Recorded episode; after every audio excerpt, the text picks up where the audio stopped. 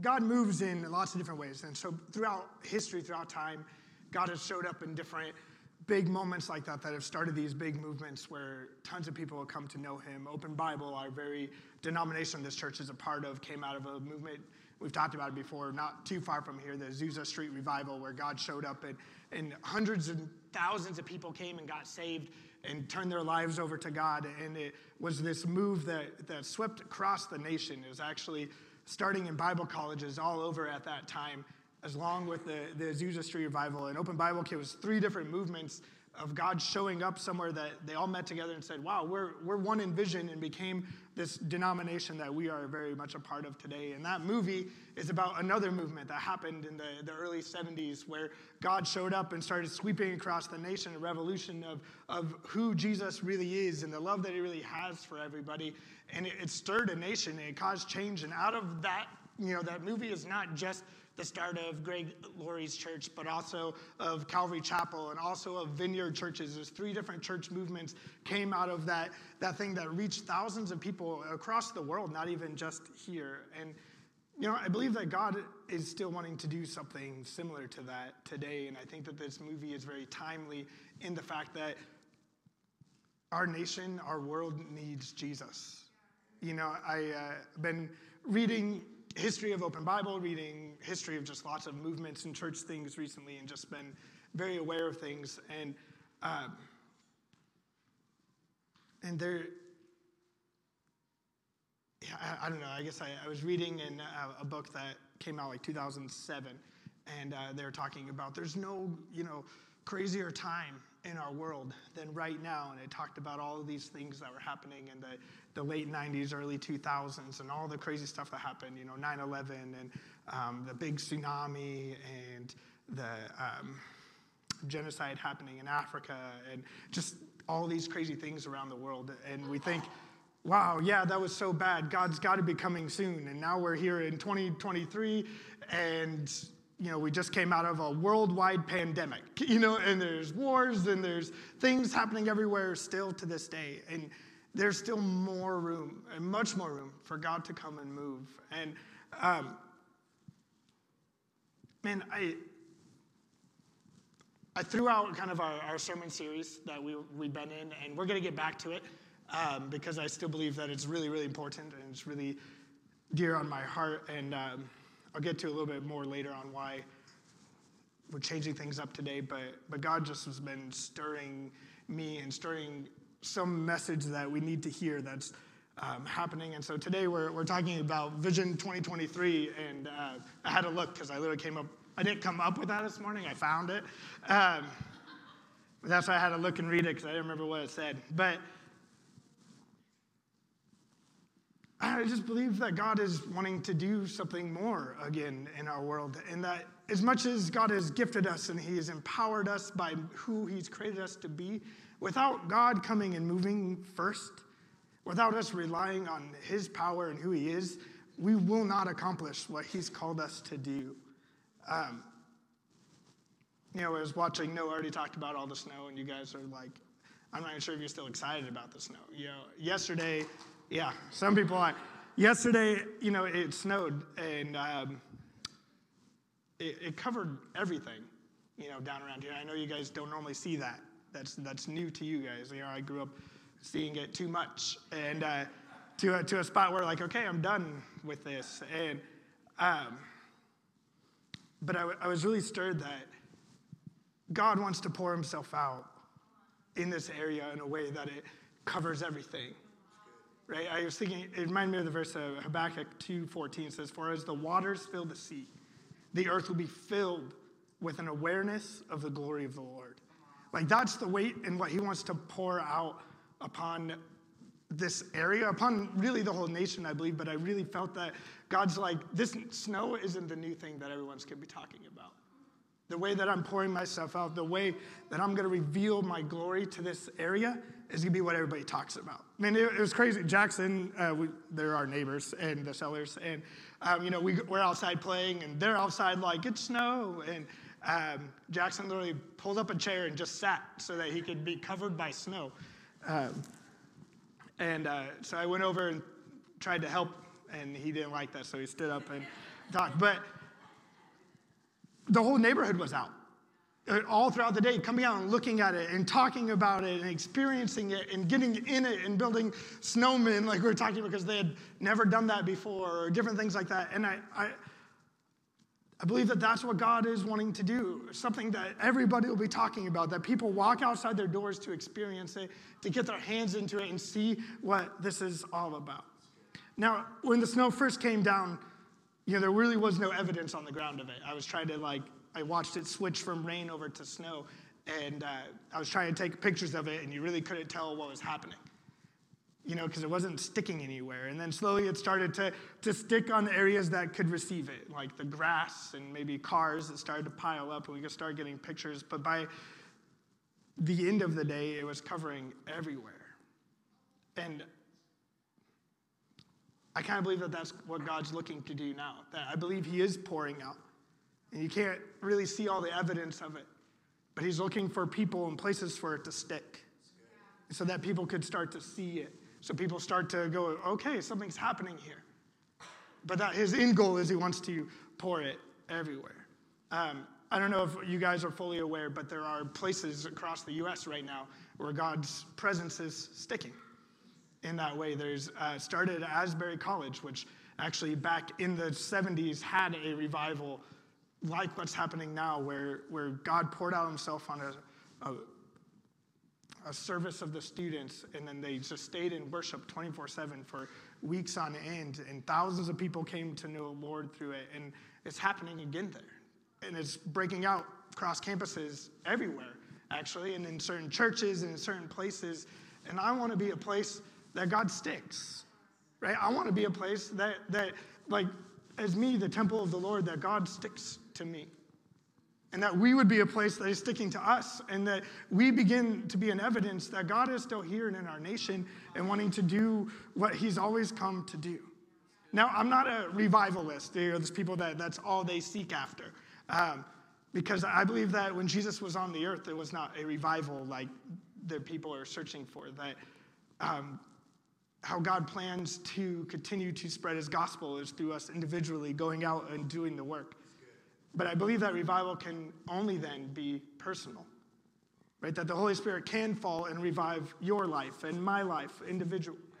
Um, I listened to a, a, speaker who experienced a major revival um, when I was younger, and he said, if you want revival to start in your church, it starts with you. And he goes, there's, there's one place that God can fall first. And he said, what you do is you draw a circle around you.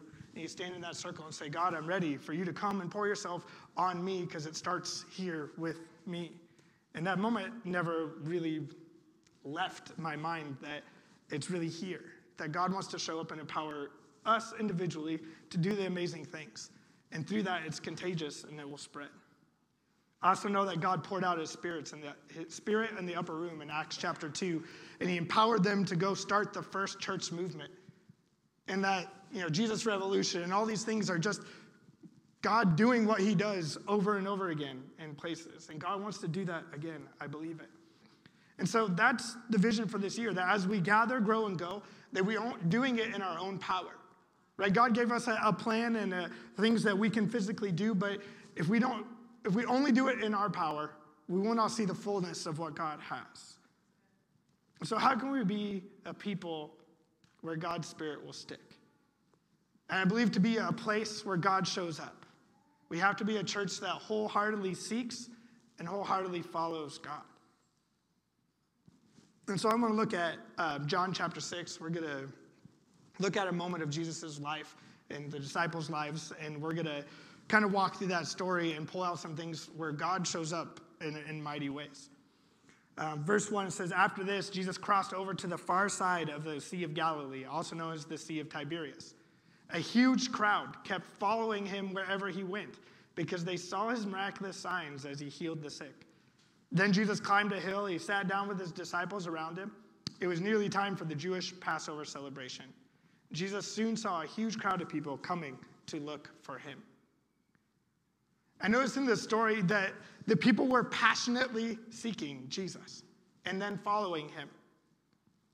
And then when, and when they did, Jesus in turn stopped. He welcomed them and he taught them. When we seek God, we will find him. Right? If the church, if, if us, if we want to be a place where God shows up, we have to be people who are actively seeking God, finding where He is at and where He's going and getting to Him. Right? Matthew 7, 7 through 8 says, Keep on asking and you will receive what you ask for. Keep on seeking and you will find. Keep on knocking and the door will be open to you. For everyone who asks receives, everyone who seeks finds, and to everyone who knocks, the door will be opened. But that verse isn't just a one time thing, right? Those words keep on. That it's a continuous part of our life to follow and um, be passionate pursuing God. Thank you. Um, Jesus is on the move, and we need to be active in finding him. That crowd could have went home. Right? They, they saw the miraculous signs, and they could have went back home. The crowd was full of men and women and children who had listened to a full message. They saw God do miracles. They've been sitting outside for all of this, but instead of letting Jesus move on and heading back home to their comfy chairs, to their bed, to their TVs, to their iPads, you know, whatever they had back then, instead of going back to regular life, they chose to follow after God. God will not show up here on Sundays or really any day in amazing ways if we're not actively seeking Him daily throughout the week, even when it's difficult. Right? This verse section that we read, did you miss that Jesus went to the other side of the sea to get around, get away from these people, to move on, and the whole crowd followed him? Right? The Sea of Galilee is roughly 64 square miles. Right? That, that happens to be just like a little bit larger than the, the city area of San Bernardino, the whole, the whole space of it all. Now, we, we talked already that somebody walked six miles to be here this morning, which is crazy and um, like should be the norm, right? That, that if you can't get there by your car, you would just walk, right? Because it's so important that we would do that. These people decided it was so important to follow Jesus that they walked around a sea to follow him and to show up there. In fact, if you continue after this story, Jesus went back on the sea to try and get away from them, and they walked all the way back to find him again. Are you passionately seeking God? Is it something that when things get difficult, or you just give up, or maybe you just want to go back to your comfy life after church and you don't actually participate in the things that we've been talking about? You don't actually implement the stuff that, that we're trying to help you with so that you could have a life that's empowered by God? Are you actively searching Him? Jeremiah 29 13 says, If you look for me wholeheartedly, you will find me, and I will be found by you, says the Lord. See, wholeheartedly is the key word. We like to just say, If you look for me, you'll find me. Right? But, but God is not just looking for people who are like, Jesus, you over there? No, he's not there. And then flip the channel on the TV, you know? He's saying, Come, seek me wholeheartedly. Do you really want me? I heard a, a sermon uh, actually not maybe a clip of a sermon or something, but uh, I'm trying to remember who it was by. Anyways, some guy who preached, and uh, but he said if you got to heaven and everything was perfect in your life, you know, all of a sudden all of your your sicknesses, all your diseases were gone, you were there with all your family and your friends, and everything was perfect in your life, but you found out God wasn't there, would you leave that to go find God? Right? Because so often our Christian life is really still just seeking what we want. Right? The things that we desire and hoping that God fits into that picture somewhere. We don't actually want God. But God wants us so much so that He sent His Son to die and sacrifice everything and, and lay down His whole life for us in hopes that we would turn to Him. What He wants is wholeheartedness in seeking Him. Right? Where's your heart today? Are you already thinking about work, projects at home, family, what you're going to eat later, if you're going to skip this vision meeting or not? Right? Are you here wholeheartedly? Second Chronicles 16 9 says, For the eyes of the Lord move to and fro throughout the earth, that he may strongly support those whose heart is completely his. Right? What is God looking for? People who are wholeheartedly searching for him. And what does he do when he finds it? It says that he comes and supports. Could you imagine that every endeavor in your life was fully supported by God? What that would look like? What, what things would happen in your life if you made a step and you were wholeheartedly seeking God, that He fully supported it? Right? Every, every movement of faith would be almost like not like why not step out in faith? God's always supporting me. Right? I know He'll be there for me. Right? I can take this giant leap. I can do these things He's called me to because He's fully supporting me.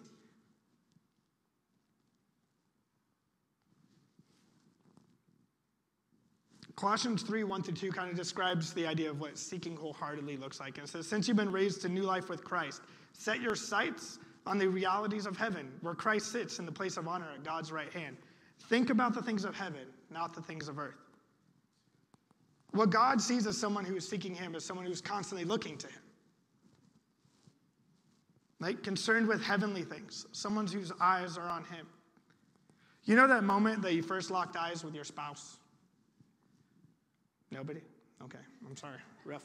Um, we have a marriage small group starting soon.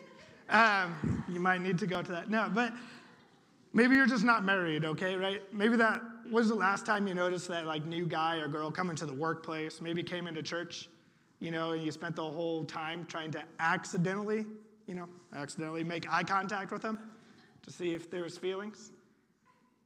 For me, I had seen Victoria around. That we met over a, a, short weekend. She, her school was up helping us do a ministry project, and um, we had had a small conversation, but I was driving, so I, you know, I wasn't trying to make eye contact because I was trying to not kill her first. And uh, we had some small conversation, but and I had seen her around, but we, you know, I, the accidental eye contact thing hadn't happened yet. And uh, so come there was, there was, a friday night that she got there or thursday or something and come sunday morning was their last day and uh, i taught our youth sunday school class at that time and uh, she showed up with people and came into the Sunday school class. And most of the volunteers there didn't show up till service time, but the people she was staying with came early, and so she walked into the class. And uh, I remember working on this accidental eye contact thing. And I remember she was wearing two different colors of bright eyeshadow, um, half like not one and one, but like half and half. And one it was like pink and yellow. And uh, I was like, "That's bold," and I could use some of that boldness in my life. And um, now, I'm kidding. Our, our, eyes met. My heart fluttered. My stomach got that weird feeling. Um, it wasn't diarrhea. And I was lost in love. You know, all the, the, that good stuff. Right? And there's no better picture than that. That God is looking through the earth, to and fro, searching everybody, just looking for somebody whose eyes he can accidentally connect with. Right? He's just looking for that moment where you connect eyes and he's like, You're the one. You're what I've been looking for. That's how he spends his days looking for people that he finds looking at him so he can come alongside and fully support you. Right? That's what it looks like when, his, when God falls and he sticks. Is it's a church, it's a place of people who are looking to him he falls in worship. He falls in times of confession of sins, which is what happened at Asbury, which has happened in Jesus' Revolution, has happened in, in all of these moments in time and histories where people got up and realized, wow, I haven't been looking to God enough in my life, and I need to stop looking at myself and stop worrying about my things and put all that beside and look to God. And his presence sticks there because he's like, I want to support this. I want to support this moment. That's why I love worship so much, because it's about looking to God. For God to show up, we need to be actively seeking Him, right? Things like reading your Bible and meditating on Him and worship and praying and fasting and even in your Sabbath rest, those are moments when you are looking to God because you're doing the things that He's asked us to do. Even hanging out with other Christians. He likes that. He promises that where two or three are gathered in his name, that he will be there. So we come back to this story, John 6, verse 5. It says, Jesus soon saw a huge crowd of people coming to look for him. Turning to Philip, he asked, Where can we buy bread to feed all these people? He was testing Philip, for he already knew what he was going to do. Philip replied, Even if we worked for months, we wouldn't have enough money to feed them. Then Andrew, Simon Peter's brother, spoke up. There's a young boy here with five barley loaves and two fish. But what good is that with this huge crowd? Tell everyone to sit down, Jesus said. So they sat down on the grassy slopes. The men alone numbered about 5,000. Then Jesus took the loaves, gave thanks to God, and distributed them to the people. Afterward, he did the same with the fish. He gave thanks to God and distributed to the people. They all ate as much as they wanted. After everyone was full, Jesus told his disciples, Now gather the leftovers so that nothing is wasted. So they picked up the pieces and filled 12 baskets with scraps left by the people who had eaten from the five barley loaves. But this was a young boy's lunch, okay? I just want you to realize that it wasn't like, like he was carrying like those giant sub sandwiches you get for a party. You know, that wasn't the loaves of bread he had. He didn't have five of those. He had like five Pizza Hut breadsticks, okay? Little loaves, right? He had like two anchovies, okay? That was the fish. It wasn't six foot tunas, okay, Tim? It was not the amount of meat that he had to serve it. It was a little boy's lunch that he had with him. Right? If I ate that meal by myself, I wouldn't even be full, okay? I'd be excited because I love bread. But somehow, 10,000 people plus, right? There's 5,000 men. That's not including their, their wives, their children that are among them, right? So 10,000 plus people were fed to full and they had leftovers. So let's back up a little. How, we talked about how we get God to show up, right? By being people who passionately seek Him wholeheartedly. But why does God show up? How does God show up? I'm not going to say that I know everything about God and like there's a trick, right? Or anything. There's a, like certain things that we can do that get Him to show up. It's not really how it works, but we can observe Scripture.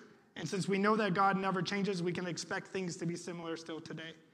I love in the Old Testament, Isaiah puts it this way. He's calling out to God to show up in a mighty way, and he says, Wake up, wake up, O Lord. Clothe yourself with strength. Flex your mighty right arm.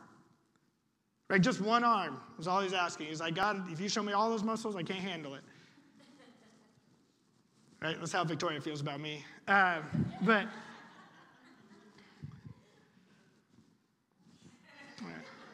She said yes. All right.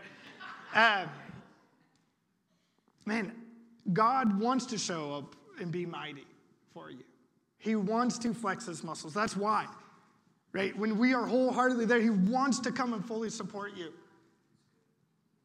Right? He wants to flex his mighty right arm. I believe God puts us in positions for him to act mightily for his glory. Right? In verse 5, Jesus asked Philip, How are we going to feed these people? Where can we go to buy some of this bread? even though Jesus already knew what he was going to do. It literally says that. Jesus said, I asked him, but it was a test, right? How often does God put us in a situation and go, So, how are you going to take care of this? Because he wants us to realize that we can't do it without him. He doesn't want us to go and buy bread somewhere. That wasn't why Jesus asked him. He wanted him to realize, wow, I've got myself in a situation that I can't get out of without God so that we turn to him and we say, Wake up, God. Flex your mighty right arm here. Come fully support us in this moment. Right? If you're in a place in your life right now where you feel God has left you in a position that you can't handle, it's probably because he wants to handle it for you. Right? Did, did you hear that? If you feel like you're in a spot in life that you can't handle, God has put you there so that he can come handle it for you. Right? He already knows what he's going to do. Right now, I think there's some stipulations for him doing that for you, um, which we'll talk about in a bit. But I've also noticed that God usually does miracles from sources and in ways that we wouldn't expect. Right? Like, you know, like Philip said, well, I mean, we could work for a lot longer, or you got to provide some money so I can go buy bread. Right? And Andrew, his brother, was like, well, there's a child over there. He's got his lunch with him. Like, first off, how does Andrew know this? Right? Was he already hungry? He was already scoping out all the food. Like, there's 10,000 people here. Somebody's got to have snacks. right? And he found this little kid. He's like, some point I'm going to take that. Right? But I'm pretty sure Andrew also mentioned it to be sarcastic. Right? The disciples' ages ranged anywhere from like teenagers to 30 or so. And there's a good chance Andrew was like, Yeah, Jesus, we could just go get that little kid's lunch over there. Huh? Huh, Jesus? And Jesus is like, Deal. He's like, well, no, no, that's a joke, Jesus. Don't, don't make me do that. And I'm pretty sure it's a mixture of both, right? Um, because I'm an Andrew who struggles with sarcasm and hunger. Um, but Jesus still used this boy's lunch to feed 10,000 people. Jesus could have caused all the fish to jump out of the sea. They were by the sea. Right? He could have just said, hey, fish, come on, it's time. And the fish just jump onto the grill, right? Right onto it. Or, or he's like, see all these rocks? Yeah, everybody pick up a rock, and then that rock turns into pizza, right? And it's the first time in their lives, and first time on earth people have pizza, right? I don't know, but God could have done anything, any miracle that could have happened there. But he chose to use a little boy's lunch. When looking for a miracle from God, stop looking to make it happen yourself, right? And stop ignoring sources that you wouldn't expect it to be. The problem is we use the physical world as a limitation on the spiritual world all the time. Right? Once we come to know Christ, we become citizens of the kingdom of God. Right? We're then aliens of the world. We're not both anymore. You, you leave your citizenship of the world and you become a citizen of heaven. Now, this world has laws that exist the law of gravity, the law of time, the laws of thermodynamics, the law of the conservation of mass, right? That you, you guys know what these things are? Do you remember them from school? Can I test you guys on it? Right? The law of conversation, uh, con, con, oh my gosh.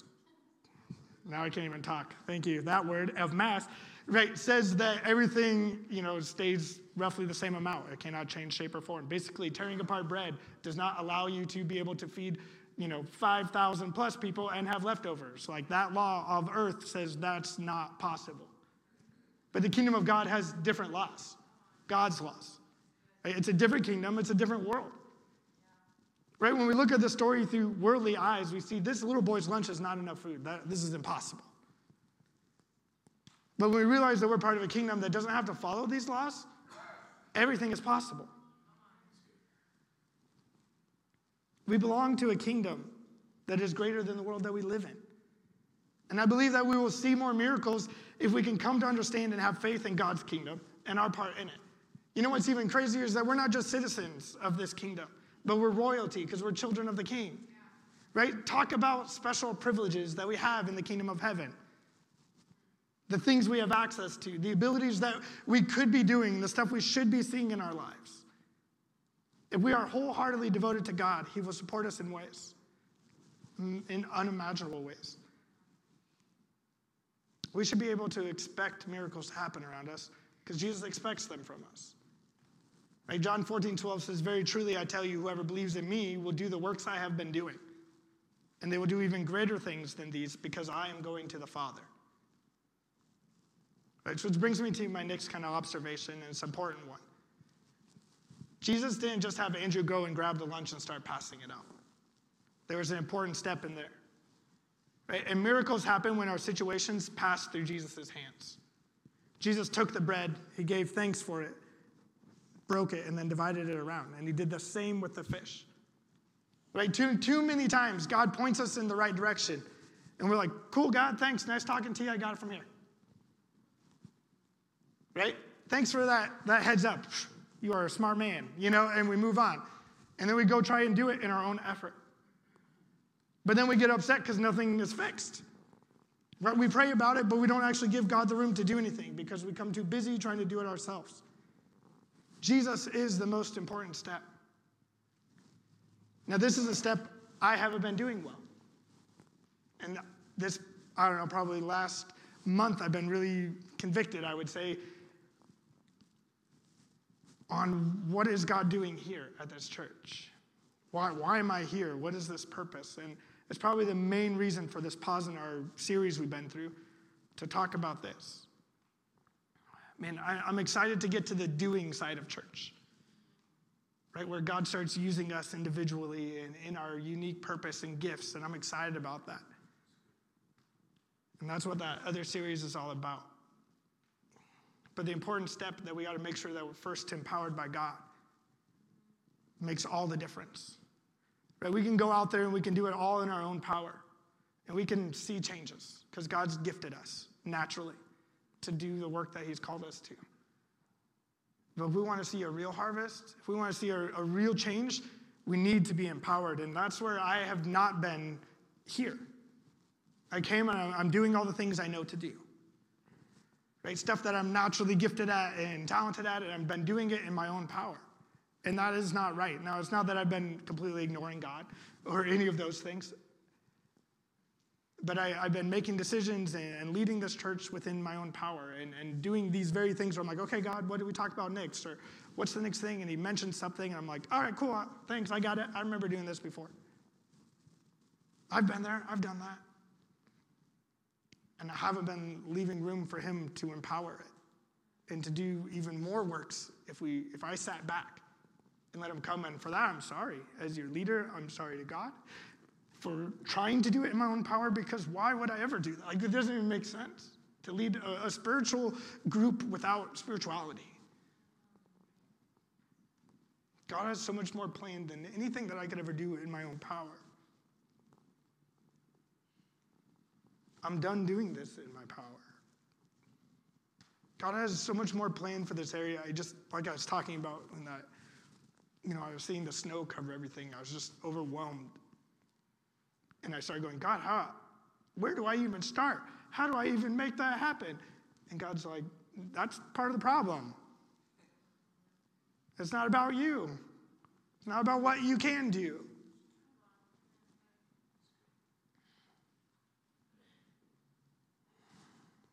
I believe God wants to use us, use this church. But that means surrendering who we are to Him. That means putting ourselves out of, our, out of His way and letting Him just drag us along to the places and being that, that surrendered. Say, God, where, where do you have me? What do you want me doing at this moment?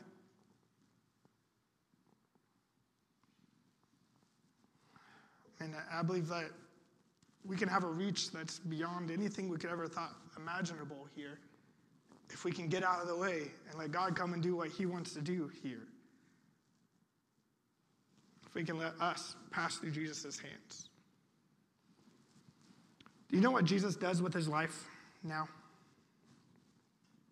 You know, after he died and rose to heaven. You know, for the longest time I assumed he's probably just like chilling in a hot tub. You know, he's like, I, I've done my work. I'm very sore from all of the beatings and crucifixion stuff. And uh, so I just want to chill. I did my work. But even after going through all of that for us, Romans 8, 34, Hebrews 7, there's multiple verses talk about what he does now, day and night, is he goes before God for us and he intercedes on our behalf. He's constantly asking God, hey, don't forget about my people. Don't forget when they mess up that I took care of that. Right? You can still show up and you can still help them. Right? You, did you hear what they're praying, God? Because I heard it and we got to do something about that. And that's all he does day and night, day and night. He's still working on our behalf. Right? It wasn't just a, a, a you know, a few years thing and then a, a crazy last few days. You know, it was in, for eternity. But that's how we know that God wants to come and support, and we know we can do the things if we surrender ourselves because Jesus is still working on our behalf.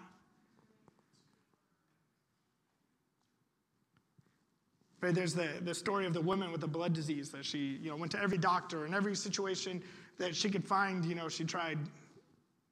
Oh, just blanked on. It was going to be a funny joke, I can promise. But um, yeah, thanks. Okay. Uh, she had gone to everything to try and fix things, you know, and um, but she realized that if I could just get Jesus involved, it'll fix it all. You know, and all she wanted to do is just touch him, just to get there, and it healed everything. And I think, you know, we miss that spot where we keep trying to do it all in our own power, all the different ways for all the years. But what if we just skipped all that and just went straight to saying, "All right, Jesus, we need you involved." We have to stop limiting God to only one way of doing things, right? If you're praying for provision and someone offers you a job, you better believe that could be from God.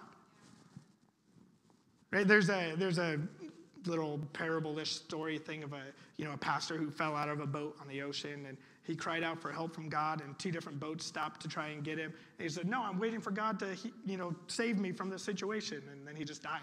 Uh, you know, because he drowned. He wasn't a very good swimmer. And he gets to heaven and, uh, you know, he sees God and he's like, God, what the heck?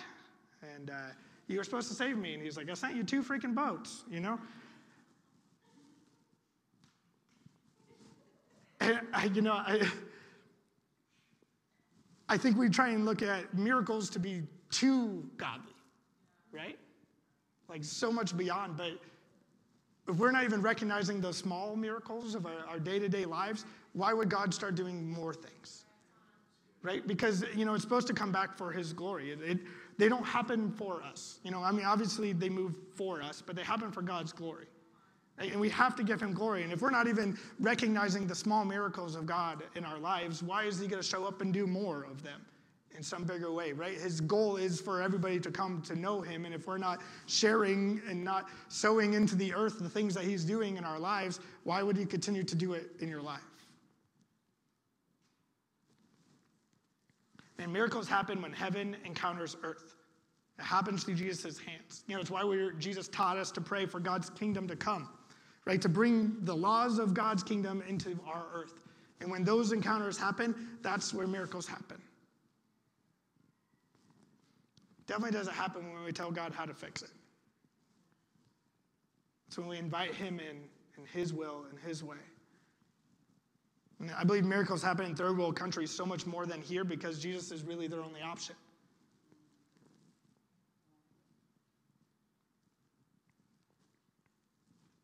Pretty much every time I've seen a miracle happen in someone's life is because there was no other option for them. But what if we just turned to Him first? What if He was our first option? Right? We put more faith in worldly things than we do in God. Right? You don't think of a plan B when you flip on a light switch. You just know the lights get turned on. Right? When you sit in a chair, you, you trust it's going to hold you. Uh, right? That kind of faith. That's how it should be with God.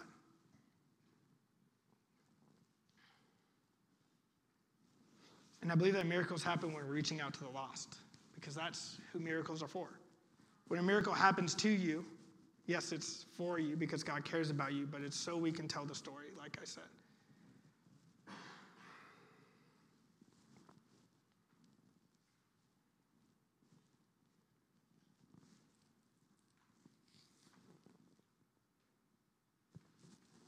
The story kind of comes full circle when Jesus says at the, the end of all of this time, you know, he, he does the, the miracle of feeding the 5,000 plus people. He actually, he leaves. They go all the way back around. They find him again. And he's like, You're only searching for me because of this miraculous signs. Verse 26, he says, I tell you the truth. You want to be with me because I fed you, not because you understood the miraculous signs. But don't be concerned about perishable things like food. Spend your energy seeking the eternal life that the Son of Man can give you. For God the Father has given me the seal of his approval. They replied, We want to perform God's works too. What should we do? Jesus told them, The only work God wants from you is to believe in the one he has sent. Right? Jesus goes on to talk about that, you know, don't search for, you know, earthly bread, but I am the bread of life. Consume me daily to live. It's not about the miracles, right? If we want to be a place where God's presence sticks, it's about Jesus. It's about searching after Him and seeking Him daily and consuming Him and being connected to the vine and all those things we've been talking about. I've just come to find out it's always all about Jesus. To be a place where God shows up, we need to be wholeheartedly seeking Him and devoted to being where He is at. To see God show off, we have to be consumed with Jesus that He is our first and only plan, and that we put our complete faith in Him.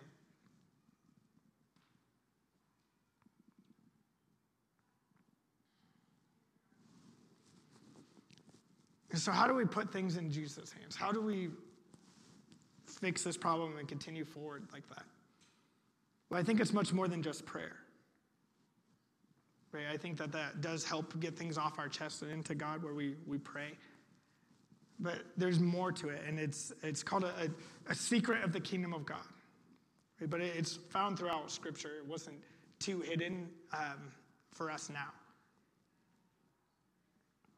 In Mark chapter 4, Jesus shares a parable about sowing seed. He says, A farmer scatters seed all over, and it falls in these four different places. Uh, one of the places is a hardened footpath, where the seed was eaten by birds before it could grow. Second place was rocky soil, where it grew, but it died in the harsh sun because it didn't have deep roots. The other area was uh, weeds. It fell into an area of weeds, and those weeds choked out the new plants. But the last spot was fertile soil, where it grew 100 times the amount of seeds that were planted. The disciples were really confused about this story Jesus shared and what it meant. In verse 11 of Mark 4, he says, You are permitted to understand the secret of the kingdom of God. But I use parables for everything I say to outsiders. Right? Imagine Jesus showing up here right now. You know, and he's in your, you're in your prayer time or wherever you're at, you're sitting at a church, and, and Jesus shows up and he goes, You want to know the secret to reaching the world? Uh, would, do you think you would listen? Do you think you'd stop whatever you were doing in that moment and say, Okay, what's this secret? That's basically what he's telling them here. Hey, this is the secret. This is all of the kingdom of God summed up in this secret right here. Jesus goes on to explain the different places the seed fell, but the point is that seed was spread. It will not grow and it will not find fertile ground without being sown. And when it's sown in the right place, which is God's job to develop the land, it'll produce a crop that could be up to 100 times the spread of the seed. Jesus goes on to share multiple more parables talking about the secret of the kingdom of God. Jesus says it's the farmer's job to spread the seed, verses 26 and through 29, that the earth grows it and is a mystery to the farmer. But that's the kingdom of God, to sow into the earth and God will grow it. Verse 30 through 32, Jesus said, How can I describe the kingdom of God? What story should I use to illustrate it? It's like a mustard seed being planted in the ground. It's the smallest of all the seeds, but it becomes the largest of all garden plants. It grows long branches, and birds can make nests in its shape. Right? Sowing a small seed creates a tree that becomes a safe place to, for the rest of the lives around it. I shared this verse at the beginning of the year talking about our church that I believe that this is what God is calling us to be a safe place of shade and where the lives around us could come and find rest and, and find safety. But it only happens if we sow seed. Right? Everything in the kingdom of God works on this principle. This is what it means to put it into God's hands is that we sow seed. We do our job. We tell people about God is doing in our life. We invite people to encounter God. We live like Jesus lived, where he just was open to the moments where he could move for God. Right? This principle that is the secret of the kingdom of God is you reap what you sow. The secret is not just sharing the gospel, it's that if you put in the work that God has called us to, you will reap a harvest. Paul said in Galatians 6, 7 through 9, don't be misled. You cannot mock the justice of God. You will always harvest what you plant. Those who live only to satisfy their own sinful nature will harvest decay and death from that sinful nature. But those who live to please the Spirit will harvest everlasting life from the Spirit. Let's not get tired in doing what is good. At just the right time, we will reap a harvest of blessing if we don't give up. In 2 Corinthians 9 6, it says, Remember this a farmer who plants only a few seeds will get a small crop, but the one who plants generously will get a generous crop. Jesus in Luke 6 38 says, Give and you will receive. Your gift will return to you in full, pressed down, shaken together to make room for more, running over and poured back into your lap. The amount you give will determine the amount you get back. I believe that this is what God wants us to sow this year. I believe that God is calling us to sow. This is the kingdom principle He's asking us to participate in so that we can reap this harvest that's outside of this world. Is first and foremost, we have to sow in time with Jesus right? In prayer and in fasting. That's where it starts. We will never be able to reach this area if we don't spend time with Him, right? All these miracles, all these things happen because it went through Jesus' hands. Put your life into Jesus' hands, right? Start praying and fasting. And with that, right, right now we're in the, the season of Lent, which we don't really celebrate in most, you know, of the, I don't know, whatever you want, charismatic movement or whatever you want to call it. It's more of a traditional thing. But this is the largest Christian fast all around the world happening right now, leading up to Easter. I say, let's join in. Right, let's fast something right now and let's begin to pray. You know, if you're going to fast a meal, replace that meal with a time of prayer, praying for the lost around us, praying for our church to be a place that spreads seed. Pray for open hearts and fertile soil when that seed is eh, that spread, when that seed is spread. Pray for God to reveal where and how we can spread it. you know, for God's Spirit to fall and stick here, right? Maybe you're going to fast TV, right? Because you're spending too much time watching TV. Replace that time of TV in prayer, right? Instead of sowing in TV, sow in God's presence, right? Or being on social media or something. Man, sow where it matters, right? Find something to fast. Start tomorrow. I don't 100% know what I'm doing yet, but I'm starting something. We need to sow in time. Oh, uh, we will Easter weekend probably in this time in like a maybe like 24 hours of prayer here at the church. I don't know what it'll look like yet. I, like I said, all of this is just happening right now, um, but we'll be announcing that as it comes. So just plan on something like that happening. Uh, we need to sow in time. That's part of this 24 hours thing. So We need to spend time gathering, right? Doing this, being with other people. We need to spend time discipling each other, growing in Christ, right? And we need to spend and sow time serving. Right? The more we sow, the more we will reap. Right? That's where you on a personal level. Whatever you are searching for from God, you will receive pressed down, shaken together, poured out generously if you sow. Right? If you're like, man, I wish somebody would pour into my life. I wish I had someone who was discipling me. Start discipling someone else. I can guarantee someone will step in and start discipling you. That is a kingdom principle. That is the secret of the kingdom. That if you're searching for something, you go be that for somebody and it'll show up for you. I, have seen it multiple, multiple times in my life in many, many different ways. You know what's crazy is when you're in need financially, if you're in need physically for something, if you give away what you have for other people, God always shows up and pours it out generously. And lastly, as a church, we're going to sow resources and what we have, right? We, we want to be a church that sows so that we can reap to continue to sow. Right, so we're going to sow into things happening here at the church. We're trying to find, I'm praying that God would reveal some way that we can sow into our community and show that, hey, we value these people and we value who you are and we're willing to pour our resources there so that they know we're about what God's about. Right? One of these ways currently is the movie night, Tuesday night. We want people in this church to go see it. Obviously, I think it'd be really encouraging for you. But I believe that this could be a great tool to help sow the gospel into the lives of people around us. Right? These free tickets are free so we can bring people to come to know Jesus, not for a date night. Okay, now some of you are like, oh, yeah, cool, it's date night. Okay, make it a double date. Invite your neighbors that need to know Jesus and go with you. Then take them out to dinner afterwards and sow into them the gospel, sow into them the good news. And do that by sharing what God has done in your life.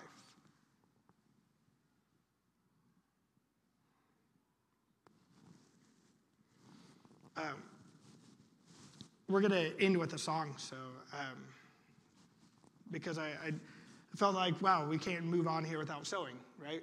We need to we need to do something. We need to make this an action. And so um, I, have three things I guess want you to pray for during this time where we sing this song. And the first is foremost, maybe you need to ask God for forgiveness for relying on yourself. You know, maybe you need to confess it to the person next to you, um, because Scripture says when we confess to others, that's when we're really fully freed of that sin and stuff in our lives. And think, okay, where have I been trying to move in my own power when I really need God to come and move? Right. Secondly, pray for the people you're going to invite to this movie. Okay, if you have no one, then pray, God, show me who I'm supposed to invite. Then begin to say, God, make their heart fertile soil so that when the seed is given to them, they accept it and they go with them. And don't give them excuses. You know, pick them up take them there. You don't say, I'll be at your house at whatever time you need to get there to the movie theater at the time. Um, we printed off some paper tickets so you can use them as invites. Um, so on your way out, we'll hand them to you somehow. Um, Shelly's in charge. So, um, but right, these tickets again, they're not for you.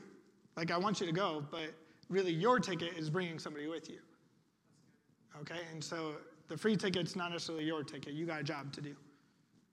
Right? Invite somebody, take them to this movie with you, um, and start praying for them now. And then lastly, start to pray for God's power to be evident in our church.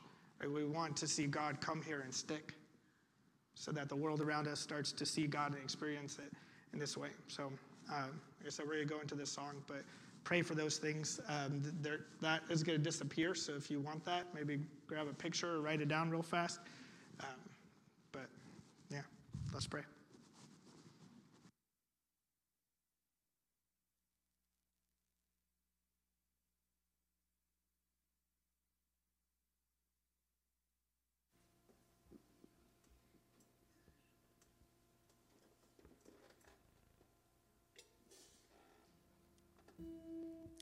Father, here we are, your sons and your daughters. God, we've heard you loud and clear, Lord, and I pray that our hearts would receive your word. That we would be open, Father God, to your will and your way. God, we're praying for you to move among us, God. Move in us, move through us, move around us, Lord. Help us, Lord Jesus, to surrender our will and our ways and our desires, our dreams, God. Help us to truly surrender them to you, Jesus.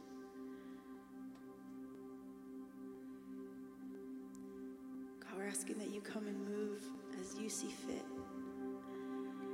If we've put up red tape around certain areas of our lives or our time or our resources, our finances, God, where we've said, You can have everything but this, God. I pray that you would, in your goodness and in your kindness, God, reveal it to us.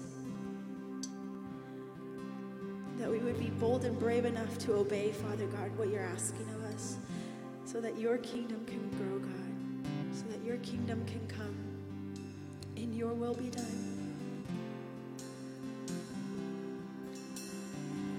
Let it be done in our lives, Jesus.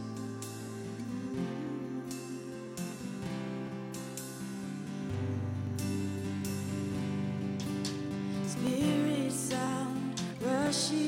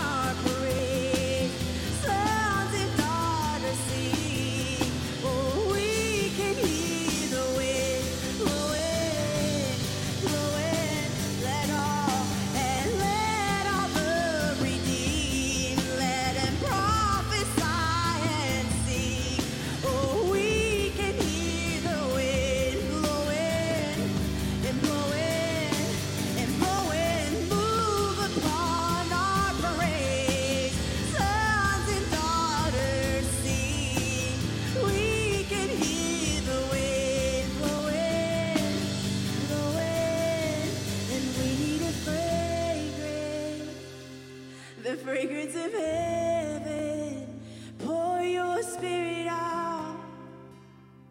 Pour your spirit out. Holy anointing, the power of your presence, pour your spirit out.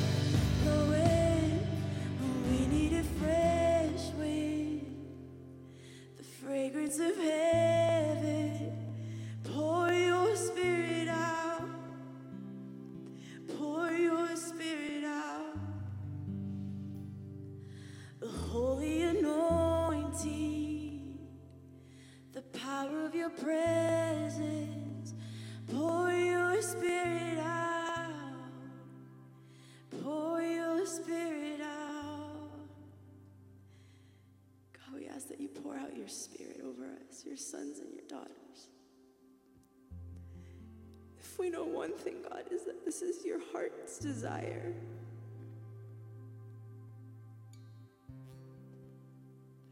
From the very beginning, God, you created an, an Eden, a garden to be with man, to be with Adam and Eve. God, you walked and talked with them.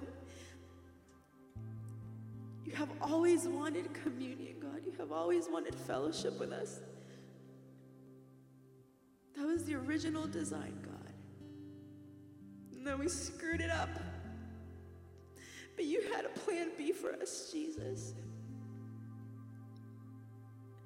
Not only did you make a way for you to come back to us, God, that garden, that place of communion, that place, place of fellowship is inside of us, God. You didn't just come, make a way so that you could walk with us and talk with us, God. You made a way so that you can live within us, God. We are your garden, Jesus. Our hearts are your garden, God, and some of our gardens are a little messier than others, God. They're not as beautiful as you created them to be, God. Some of our gardens have statues and idols and, and, and mountains of things that we're trying to hold on to, God. But Lord, I pray that, that in your goodness and in your kindness, God,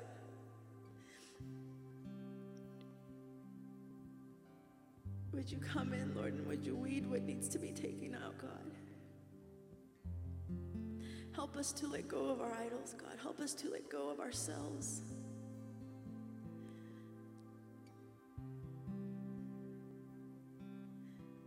We would allow you to abide in us, God. Like fully possess us, God, like a, like a puppet on your hand, God.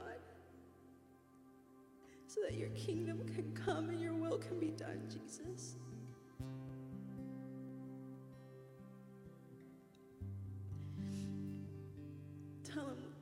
Kingdom come, your will be done in my heart, in my head, in my life, in my marriage, in my relationships, in my home, with our children and with our parents. God, let your kingdom come. Your will be done in our communities, God, in our neighborhoods. Let your kingdom come and your will be done, God, in us, just as it is in heaven that that would be the cry of our hearts, Jesus. We ask this in your name.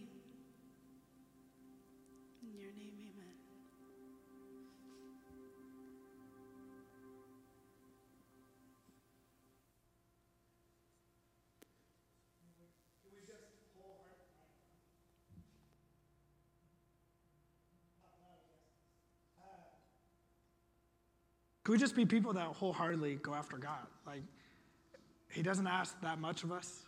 He's just looking for people that are looking to Him. That's the wholeheartedness, is just saying, God, I, I don't have other things I'm putting my trust in.